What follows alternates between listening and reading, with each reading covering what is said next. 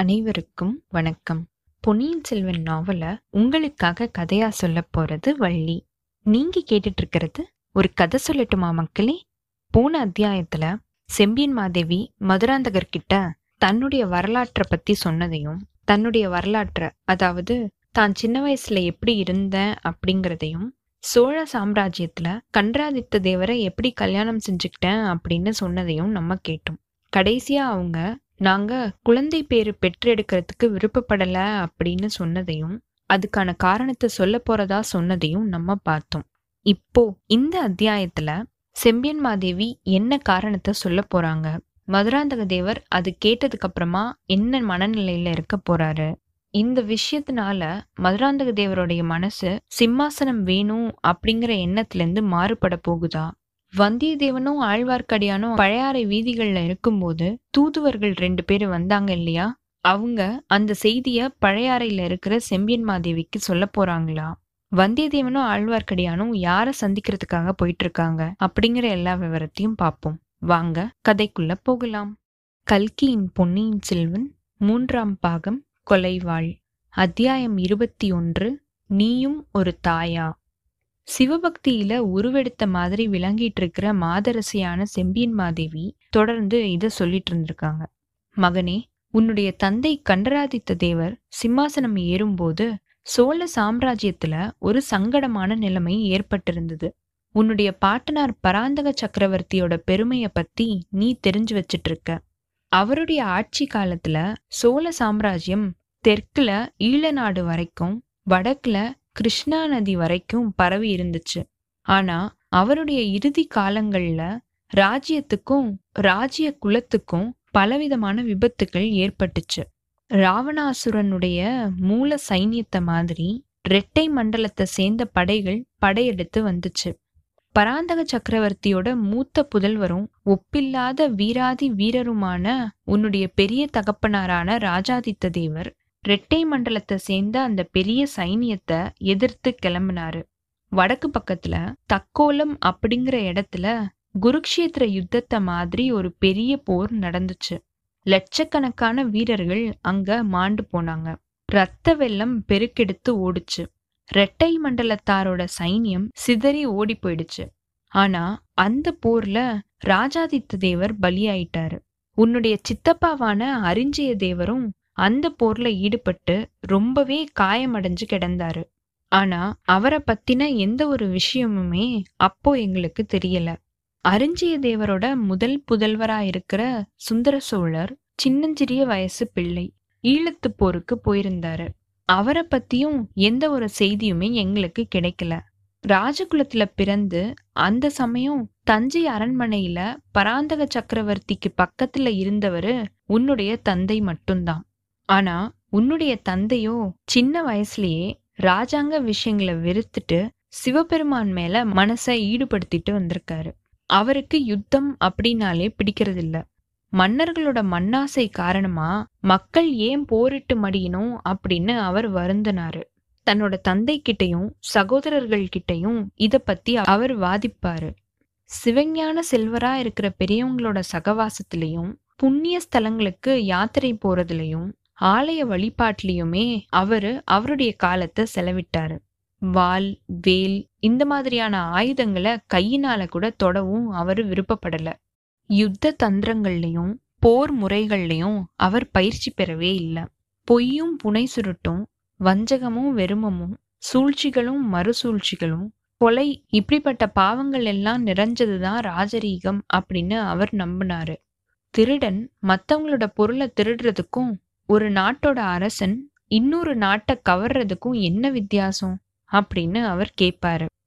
மகனே, விதி வசத்தினால அப்படிப்பட்ட கொள்கையுடைய உன்னுடைய தந்தை இந்த சோழ நாட்டோட பாரத்தை தாங்குற மாதிரி ஆயிடுச்சு.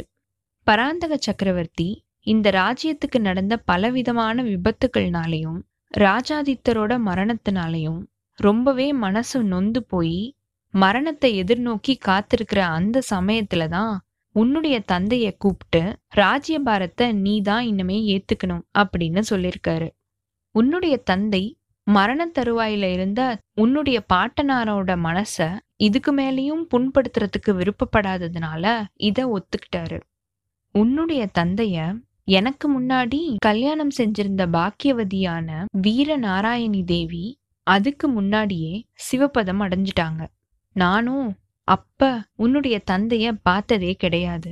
அதனால உன்னுடைய தந்தையோட காலத்துக்கு அப்புறமா சோழ மகாராஜ்யம் என்ன ஆகும் அப்படிங்கிற கவலை உன்னுடைய பாட்டனாருக்கு வந்துருச்சு.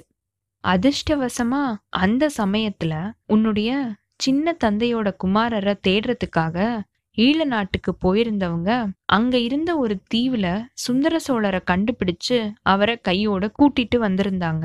பராந்தக சக்கரவர்த்தி சுந்தர சோழர்கிட்ட அளவில்லாத பிரியம் வச்சிருந்தாரு. குழந்தையா இருந்த நாள்ல இருந்தே மடியில வச்சு தாளாட்டி பாராட்டி சீராட்டி வளர்த்துட்டு வந்தாரு.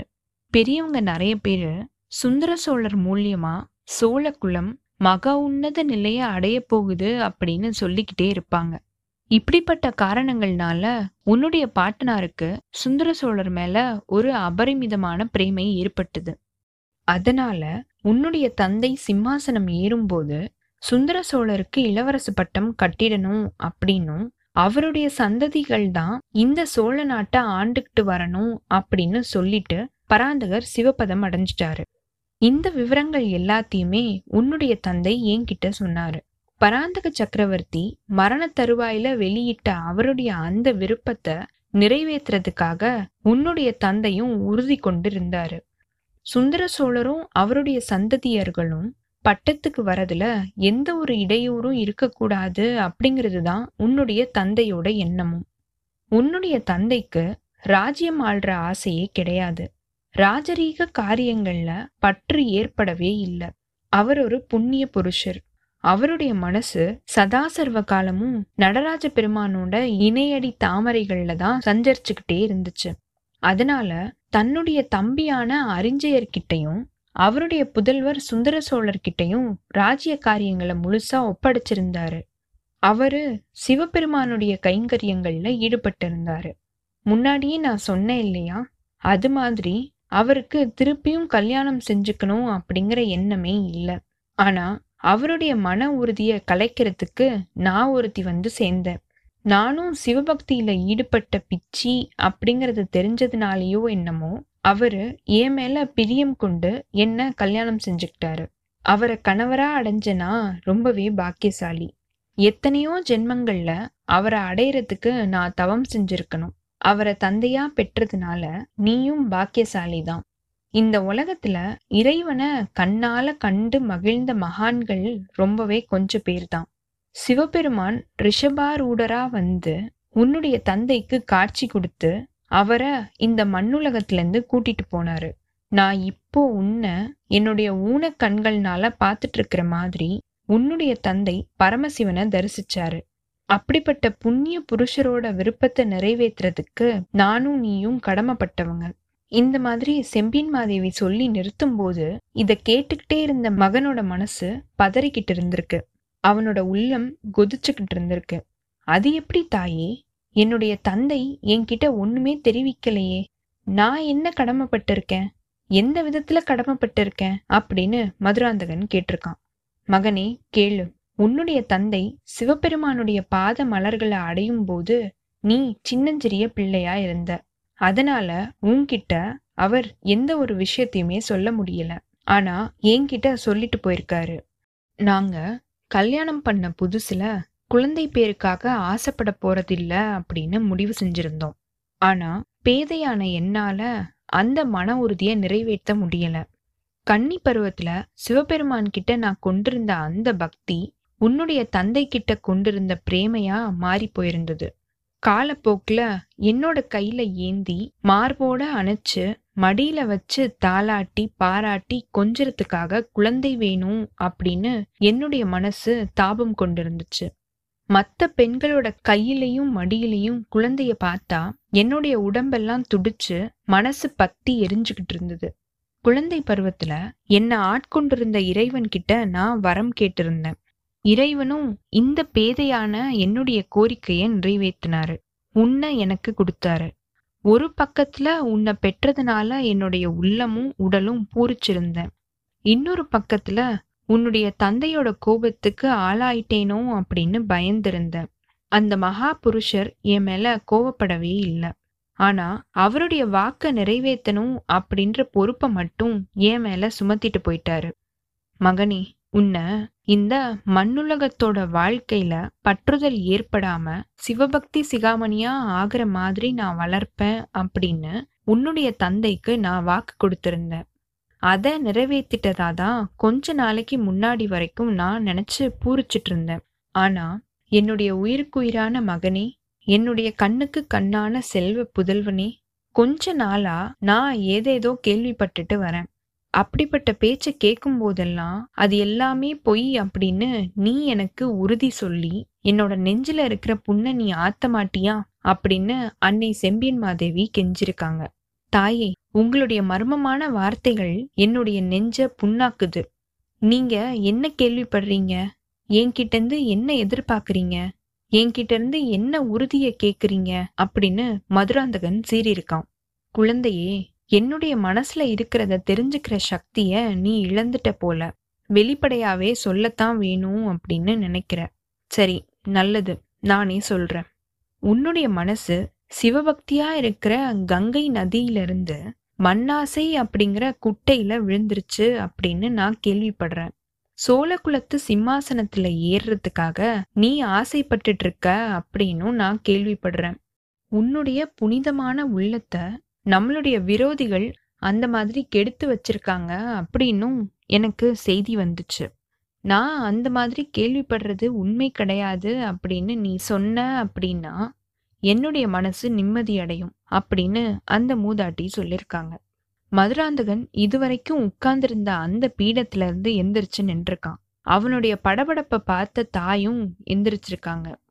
என்னுடைய மனச விரோதிகள் யாரும் கெடுக்கல. என்ன சிம்மாசனத்துல ஏத்தி உட்கார வைக்கிறதுக்கு விரும்புறவங்க என்னுடைய விரோதிகளா என்ன?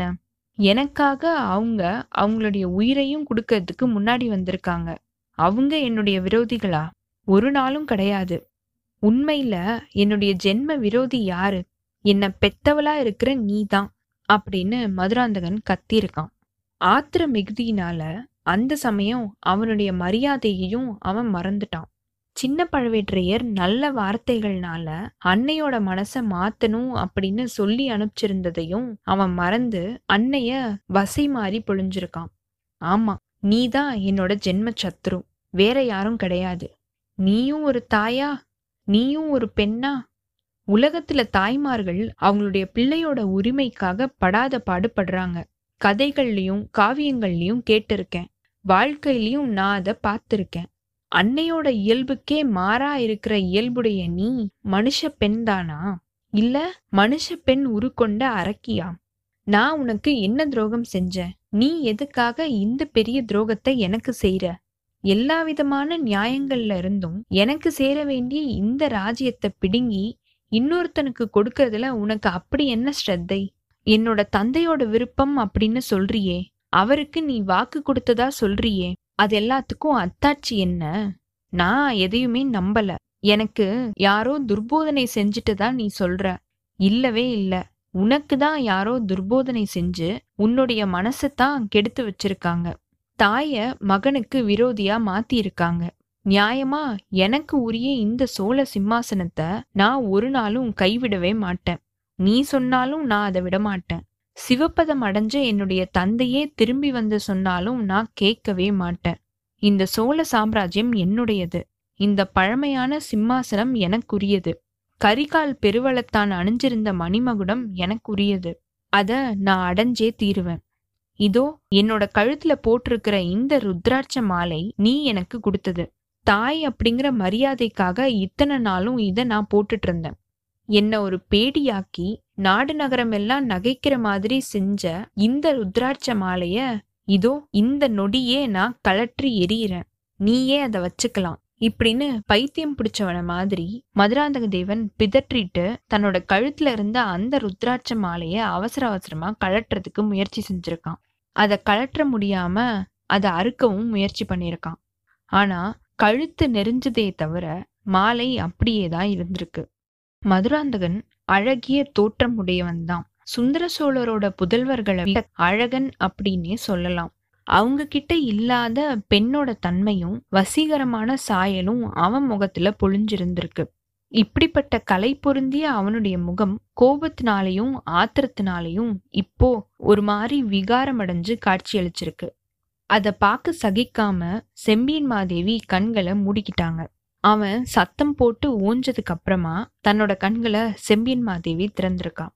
குரலோட சாந்தத்துல கொஞ்சம் கூட மாறுதலே இல்லாம, மகனே கொஞ்சம் அமைதியா இரு, நான் வஞ்சக அரக்கியாவே இருந்தாலும் என்னுடைய வார்த்தைகளை கொஞ்சமாவது காது கொடுத்து கேளு அப்படின்னு சொல்லியிருக்காங்க. மதுராந்தகன் அந்த குரலை கேட்டு கொஞ்சம் அடங்கி போயிருக்கான். நல்லாவே கேட்குறேன், கேட்க மாட்டேன் அப்படின்னு நான் சொல்லலையே அப்படின்னு சொல்லியிருக்கான். தாயோட இயல்பை பத்தி நீ பேசின, பொல்லாத அரக்கியா இருந்தாலும் தன்னோட குழந்தைக்கு துரோகம் செய்ய மாட்டா. துஷ்ட மிருகங்களும் தங்களுடைய குட்டிகளை மற்ற துஷ்ட மிருகங்கள் கிட்ட இருந்து காப்பாத்துறதுக்கு தான் முயற்சி செய்யும். அது மாதிரி தான் நானும் உன்னை காப்பாத்துறதுக்கு முயற்சி செய்யறேன். நீ ராஜ்யத்துக்கு ஆசைப்பட வேண்டாம் அப்படின்னு நான் சொல்றதுக்கு முன்னாடியே சொன்னதை தவிர வேற காரணங்களும் இருக்குது. ராஜ்ய ஆசையினால உன்னுடைய உயிருக்கே ஆபத்து வரும். பெற்று வளர்த்த தாய் தன்னுடைய மகன் உயிரோடு இருக்கணும் அப்படின்னு ஆசைப்படுறதுல குற்றம் ஏதாவது இருக்குதா என்ன? நீ ராஜ்யத்துக்கு ஆசைப்பட்ட அப்படின்னா சுந்தர சோழரோட புதல்வர்களுக்கு எதிரியா மாறிடுவ. ஆதித்த கரிகாலனும் அருள்மொழிவர்மனும் வீராதி வீரர்கள், நீயும் ஆயுதம் எடுத்து பழகாதவன். சோழ நாட்டு சைன்யம் முழுசுமே சுந்தர சோழருடைய புதல்வர்களோட கட்சியில தான் இருக்கும். படைத்தலைவர்களும் அவங்களுக்கு சார்பாதான் இருப்பாங்க. அக்கம் பக்கத்துல இருக்கிற நாடுகளும் அவங்களுக்கு நண்பர்களா இருக்கிறாங்க. உனக்கு துணையா யார் இருக்காங்க? யார நம்பி நீ அவங்களோட போர் செய்வ? மகனே, கொஞ்ச நாளா வானத்துல தூமக்கேது தோன்றி இருக்கிறத பத்தி நீயும் தெரிஞ்சு வச்சிருப்ப. வால் நட்சத்திரம் வானத்துல ஏற்பட்டுருச்சு அப்படின்னா அரச குலத்துல இருக்கிறவங்களோட உயிருக்கு அபாயம் அப்படின்றது உலகம் கண்ட உண்மை. அப்படி நடக்கிற ஒரு விபத்து உனக்கு நேராம இருக்கணுமே அப்படின்னு தான் நான் கவலைப்படுறேன். குழந்தையே, என்னுடைய ஒரே புதல்வன் உயிரோட இருக்கணும் அப்படின்னு நான் ஆசைப்படுறது தப்பா? அது உனக்கு நான் இழைக்கிற துரோகமா இப்படின்னு செம்பியன் மாதேவி சொல்ல, இந்த வார்த்தைகள்னால மதுராந்தகனுடைய ஆத்திரம் கொஞ்சம் தணிஞ்சிருக்கு. அவனுடைய மனசு கொஞ்சம் கனிவடைஞ்சிருக்கு. அன்னையே மன்னிச்சிருங்க, உங்களுடைய கவலை இதுதான் அப்படின்னு முன்னாடியே சொல்லியிருக்கலாம் தானே. ஒரு நொடியில உங்களுடைய கவலைய நான் தீர்த்து வச்சிருப்பேனே. நான் அப்படி ஒன்னும் துணைவர்கள் இல்லாத அனாதை கிடையாது. சோழ சாம்ராஜ்யத்துல ரொம்பவே செல்வாக்கு வாய்ந்த சிற்றரசர்களும் பெருந்தளத்து அதிகாரிகளும் என்னோட பக்கம்தான் இருக்காங்க. பழவேற்றையர்கள் என்னோட கட்சியில இருக்காங்க.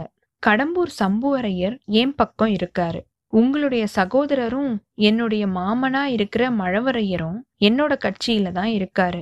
இது மட்டும் இல்லாம நீல தங்கரையரும் ரெட்டைக்குடை ராஜாளியாரும் குன்றத்தூர் பெருங்கிழாரும் அவங்களுடைய பூரண பலத்தோட எனக்கு ஆதரவு கொடுத்து நிக்கிறதா அவங்க சத்தியம் செஞ்சு கொடுத்துருக்காங்க இப்படின்னு மதுராந்தகர் சொல்லிக்கிட்டே இருக்கும்போது, மகனே, இவங்க செஞ்சு கொடுக்குற சத்தியத்துல எனக்கு நம்பிக்கை கிடையாது.